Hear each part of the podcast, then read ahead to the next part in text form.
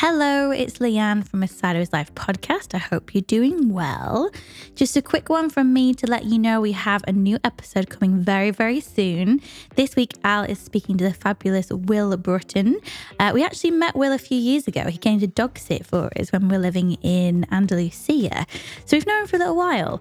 Um, but we're talking to Will about how to make money while living and working abroad. Will is a freelancer but he's also had a couple of really interesting side hustles. We'll hear all about that.